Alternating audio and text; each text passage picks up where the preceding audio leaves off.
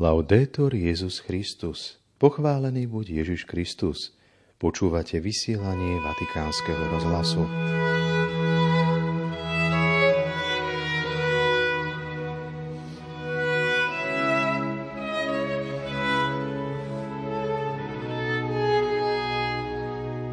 Nech vládne láska, nie je strach, pripomenul pápež František pri dnešnom stretnutí s vyše 180 členmi diplomatickým zborom na začiatku nového kalendárneho roka. V pondelok 9. januára z väčšného mesta pozdravuje Martin Jarábek.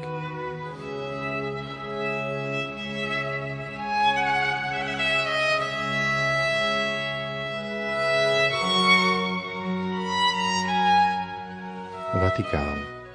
Dnes sa svätý otec František stretol s diplomatickým zborom akreditovaným pri Svetej stolici. Spoločná audiencia veľvyslancov sa tradične koná na začiatku kalendárneho roka a je príležitosťou k vzájomným blahoprianiam. Diplomatov, medzi ktorými nechýbal ani slovenský veľvyslanec pri Svetej stolici Marek Lisánsky, pápež prijal o 10. hodine v aule požehnaní nad priečelím baziliky svätého Petra – nasledovala spoločná fotografia v Sixtinskej kaplnke. Vaša prítomnosť potvrdzuje hodnotu mieru a ľudského bratstva, ktoré dialog pomáha budovať. Na druhej strane úlohou diplomácie je práve urovnávanie rozdielov s cieľom vytvoriť atmosféru vzájomnej spolupráce a dôvery pre uspokojovanie spoločných potrieb. Zdôraznil pri stretnutí pápež František.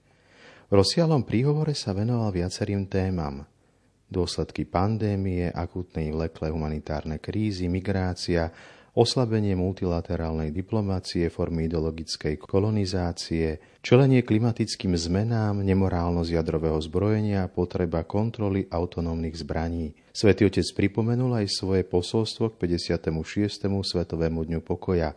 Pandémia COVID-19 nám odkázala poznanie, že sa všetci navzájom potrebujeme – Cesty mieru sú cestami solidarity, pretože nikto sa nemôže zachrániť sám.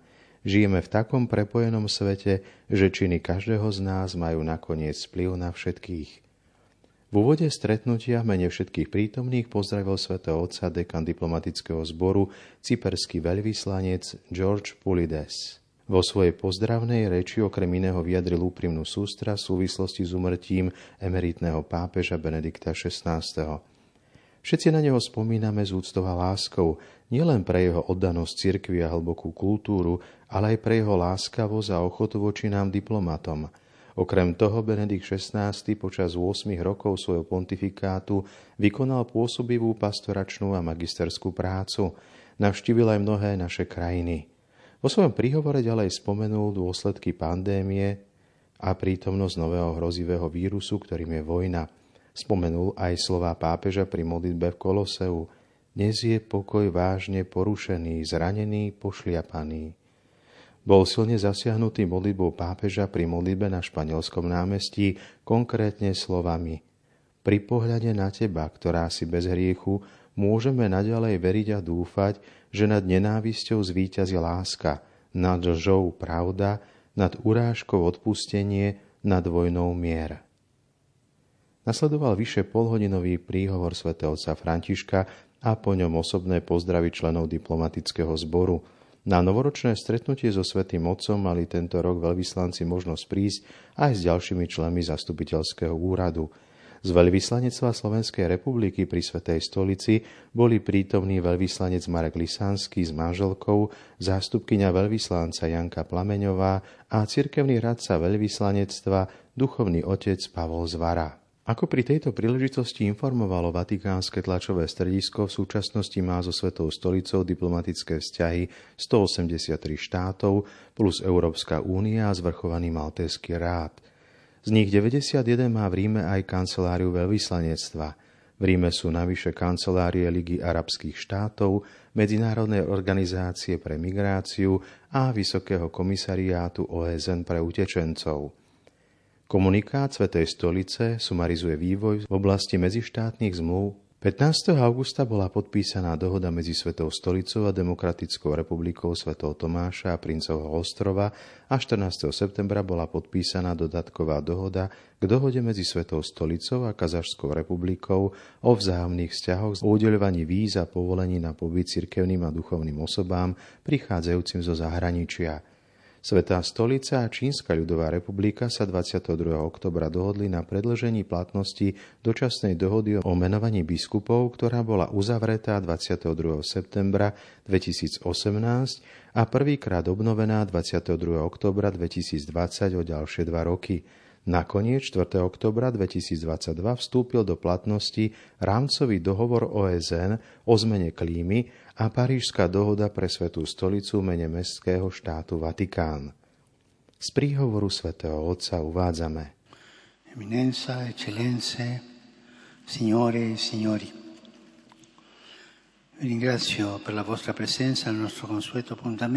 Vaše excelencie, dámy a páni, ďakujem vám za vašu prítomnosť na našom zvyčajnom stretnutí, ktoré chce byť tento rok výzvou k mieru vo svete, ktorý je svetkom čoraz väčšieho rozdelenia a vojen. Následne poďakoval dekanovi diplomatického zboru jeho excelencii pánovi Georgeovi Pulidesovi za želania, ktorý mu mene všetkých adresoval a poďakoval za kondolencie zaslané pri príležitosti umrtia emeritného pápeža Benedikta XVI a za blízkosť, ktorú prejavili počas jeho pohrebu. Vo svojom príhovore pápež pripomenul uplynulé Vianoce. Abbiamo appena concluso il tempo di Natale in cui i cristiani fanno memoria del mistero della nascita del Figlio di Dio – Práve sme ukončili Vianočné obdobie, počas ktorého si kresťania pripomínajú tajomstvo narodenia Božieho Syna. Prorok Izaiáš to predpovedal týmito slovami. Dieťa sa nám narodilo, syn nám bol daný. Na jeho pleciach je znak zvrchovanosti a nazýva sa predivný radca mocný Boh, Otec na veky, knieža pokoja.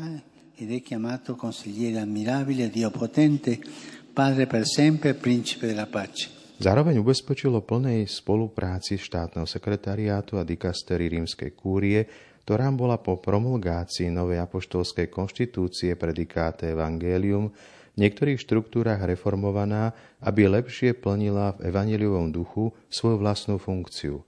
Pracovala pre dobro a službu spoločenstva, jednoty a budovania univerzálnej cirkvy a starala sa o potreby sveta, ktorom je cirkev povolaná plniť svoje poslanie. Pápež vyzval na ukončenie nezmyselnej vojny, upozornil, že konflikty ovplyvňujú nás všetkých a pod hrozbou jadrových zbraní sme všetci vždy porazení. Cari ambasciatori, quest'anno ricorre il sessantesimo anniversario dell'enciclica Pacem in Terris di San Giovanni Drahí veľvyslanci, tento rok si pripomíname 60. výročie encykliky svätého Jána 23. Pacem in Terris, ktorá bola vydaná necelé dva mesiace pred jeho smrťou. V očiach dobrého pápeža bolo nebezpečenstvo jadrovej vojny, ktoré v oktobri 1962 spôsobila tzv. kubánska kríza, stále živé. Ľudstvo bolo krok od vlastného vyhľadenia, ak by nezvýťazil dialog, uvedomujúci ničivé účinky atomových zbraní. Na nešťastie dnes sa stále vyvoláva jadrová hrozba, ktorá vrhá svet do strachu a úzkosti. Môžem len zopakovať, že vlastníctvo atomových zbraní je nemorálne, pretože ako poznamenal Jan 23. Ak je ťažké presvedčiť, že existujú ľudia schopní prevziať zodpovednosť za ničenie a bolesť, ktoré by spôsobila vojna, nie je vylúčené, že nepredvídateľná a nekontrolovateľná udalosť by mohla zapáliť iskru, ktorá by spustila vojnovú mašinériu. Pod hrozbou jadrových zbraní sme všetci vždy porazení. Z tohto hľadiska je mimoriadne znepokojujúca patová situácia v rokovaniach o obnovení spoločného komplexného akčného plánu známejšieho ako jadrová dohoda s Iránom. Dúfam, že sa čo najskôr podarí nájsť konkrétne riešenie, ktoré zabezpečí bezpečnejšiu budúcnosť. V súčasnosti prebieha tretia svetová vojna globalizovaného sveta, ktorej konflikty priamo ovplyvňujú len niektoré oblasti planéty, ale v podstate sa týkajú všetkých. Najbližším a najnovším príkladom je vojna na Ukrajine, ktorá prináša smrť a ničenie, útoky na civilnú infraštruktúru, v dôsledku ktorých ľudia prichádzajú o život nielen v dôsledku bomba násilia, ale aj hladu a zimy. Koncilová konštitúcia Gaudium et Spes v tejto súvislosti uvádza, že každý vojnový čin, ktorého cieľom je bez rozdielu zničiť celé mestá alebo rozsiahle regióny a ich obyvateľov, je zločinom proti Bohu a proti samotnému ľudstvu a musí byť rozhodne a bez váhania odsúdený. Nezabúdajme tiež, že vojna postihuje najmä tých najkrehkejších ľudí, detí, starších ľudí, zdravotne znevýhodnených a nezmazateľne rozdeľuje rodiny. Dnes môžem len zopakovať svoju výzvu na okamžité ukončenie tohto nezmyselného konfliktu, ktorého dôsledky ovplyvňujú celé regióny, dokonca aj mimo Európy, pretože má vplyv na výrobu energie a potravín, najmä v Afrike a na Blízkom východe. Rozkúskovaná tretia svetová vojna, ktorú zažívame, nás vedie k tomu, aby sme sa zamysleli nad ďalšími dejiskami napätia a konfliktov. Aj v tomto roku, keď je toľko bolesti, sa musíme pozerať na Sýriu ako na súžovanú krajinu. Znovu zrodenie tejto krajiny musí prejsť nevyhnutnými reformami, vrátane ústavných reforiem, snahe dať nádej sírskému ľudu, ktorý trpí čoraz väčšou chudobou a zabrániť tomu, aby uvalené medzinárodné sankcie ovplyvnili každodenný život obyvateľov, ktorí už tak veľmi trpeli. Svetá stolica tiež so znepokojením sleduje náraz násilia medzi palestínčanmi a izraelčanmi, ktorého dramatickým dôsledkom je množstvo obetí a úplný nedostatok vzájomnej dôvery. Obzvlášť postihnutý je Jeruzalem, sveté mesto pre Židov, kresťanov a moslimov. V jeho názve je napísané, že má byť mesto mieru, ale bohužiaľ sa stáva dejskom stretov. La vocazione iscritta nel suo nome è di essere città della pace, ma purtroppo si trova ad essere teatro di scontri. Svetý Otec pripomenul aj plánovanú apoštolskú cestu na konci januára. Come sapete, alla fine del mese Ako viete, koncom tohto mesiaca sa konečne budem môcť vydať na mierovú púť do Konžskej demokratickej republiky v nádeji, že násilie na východe krajiny ustane a že zvíťazí cesta dialógu a vôľa pracovať pre bezpečnosť a spoločné dobro. Púť bude pokračovať do Južného Sudánu, kde ma bude sprevázať arcibiskup z Canterbury a generálny moderátor prezbyteriánskej cirkvi Škótska. Spoločne sa chceme pripojiť k volaniu ľudí pomiery a prispieť procesu národného zmierenia. Ďalšími témami boli rôzne konflikty v mnohých častiach sveta – Pápež pripomenul dôležitosť slobody prejavu, ochranu práv nenarodených detí, právo na vzdelanie, náraz náboženského prenasledovania, ideologický kolonializmus, ochranu životného prostredia, limity ekonomického rozvoja zameraného len na zisk, politické a sociálne polarizácie a podobne.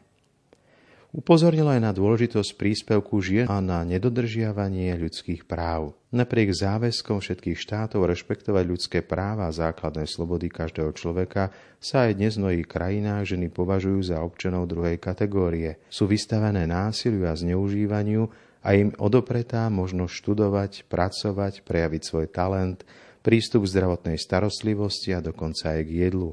Naopak, tam, kde sú ľudské práva plne uznané pre všetkých, môžu ženy prispieť svojim nenahraditeľným dielom k spoločenskému životu a stať sa hlavnými spojencami mieru.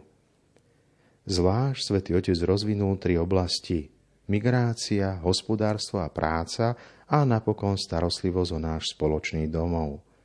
Záverom svojho príhovoru pápež František vyslovil svoje želanie – bolo by pekné, keby sme sa raz mohli stretnúť a poďakovať všemovúcemu pánovi za dobrodenia, ktoré nám vždy poskytuje, bez toho, aby sme museli vymenúvať dramatické situácie, ktoré trápia ľudstvo. Ako povedal Ján 23. Treba však dúfať, že ľudia pri stretnutí a rokovaniach lepšie objavia putá, ktoré ich spájajú a ktoré pramenia z ich spoločnej ľudskosti. A že tie zistia, že jednou z najhlbších požiadaviek ich spoločnej ľudskosti je, aby medzi nimi a medzi ich národmi nevládol strach, ale láska, ktorá sa prejavuje v lojálnej a mnohostrannej spolupráci, prinášajúcej mnoho dobrého.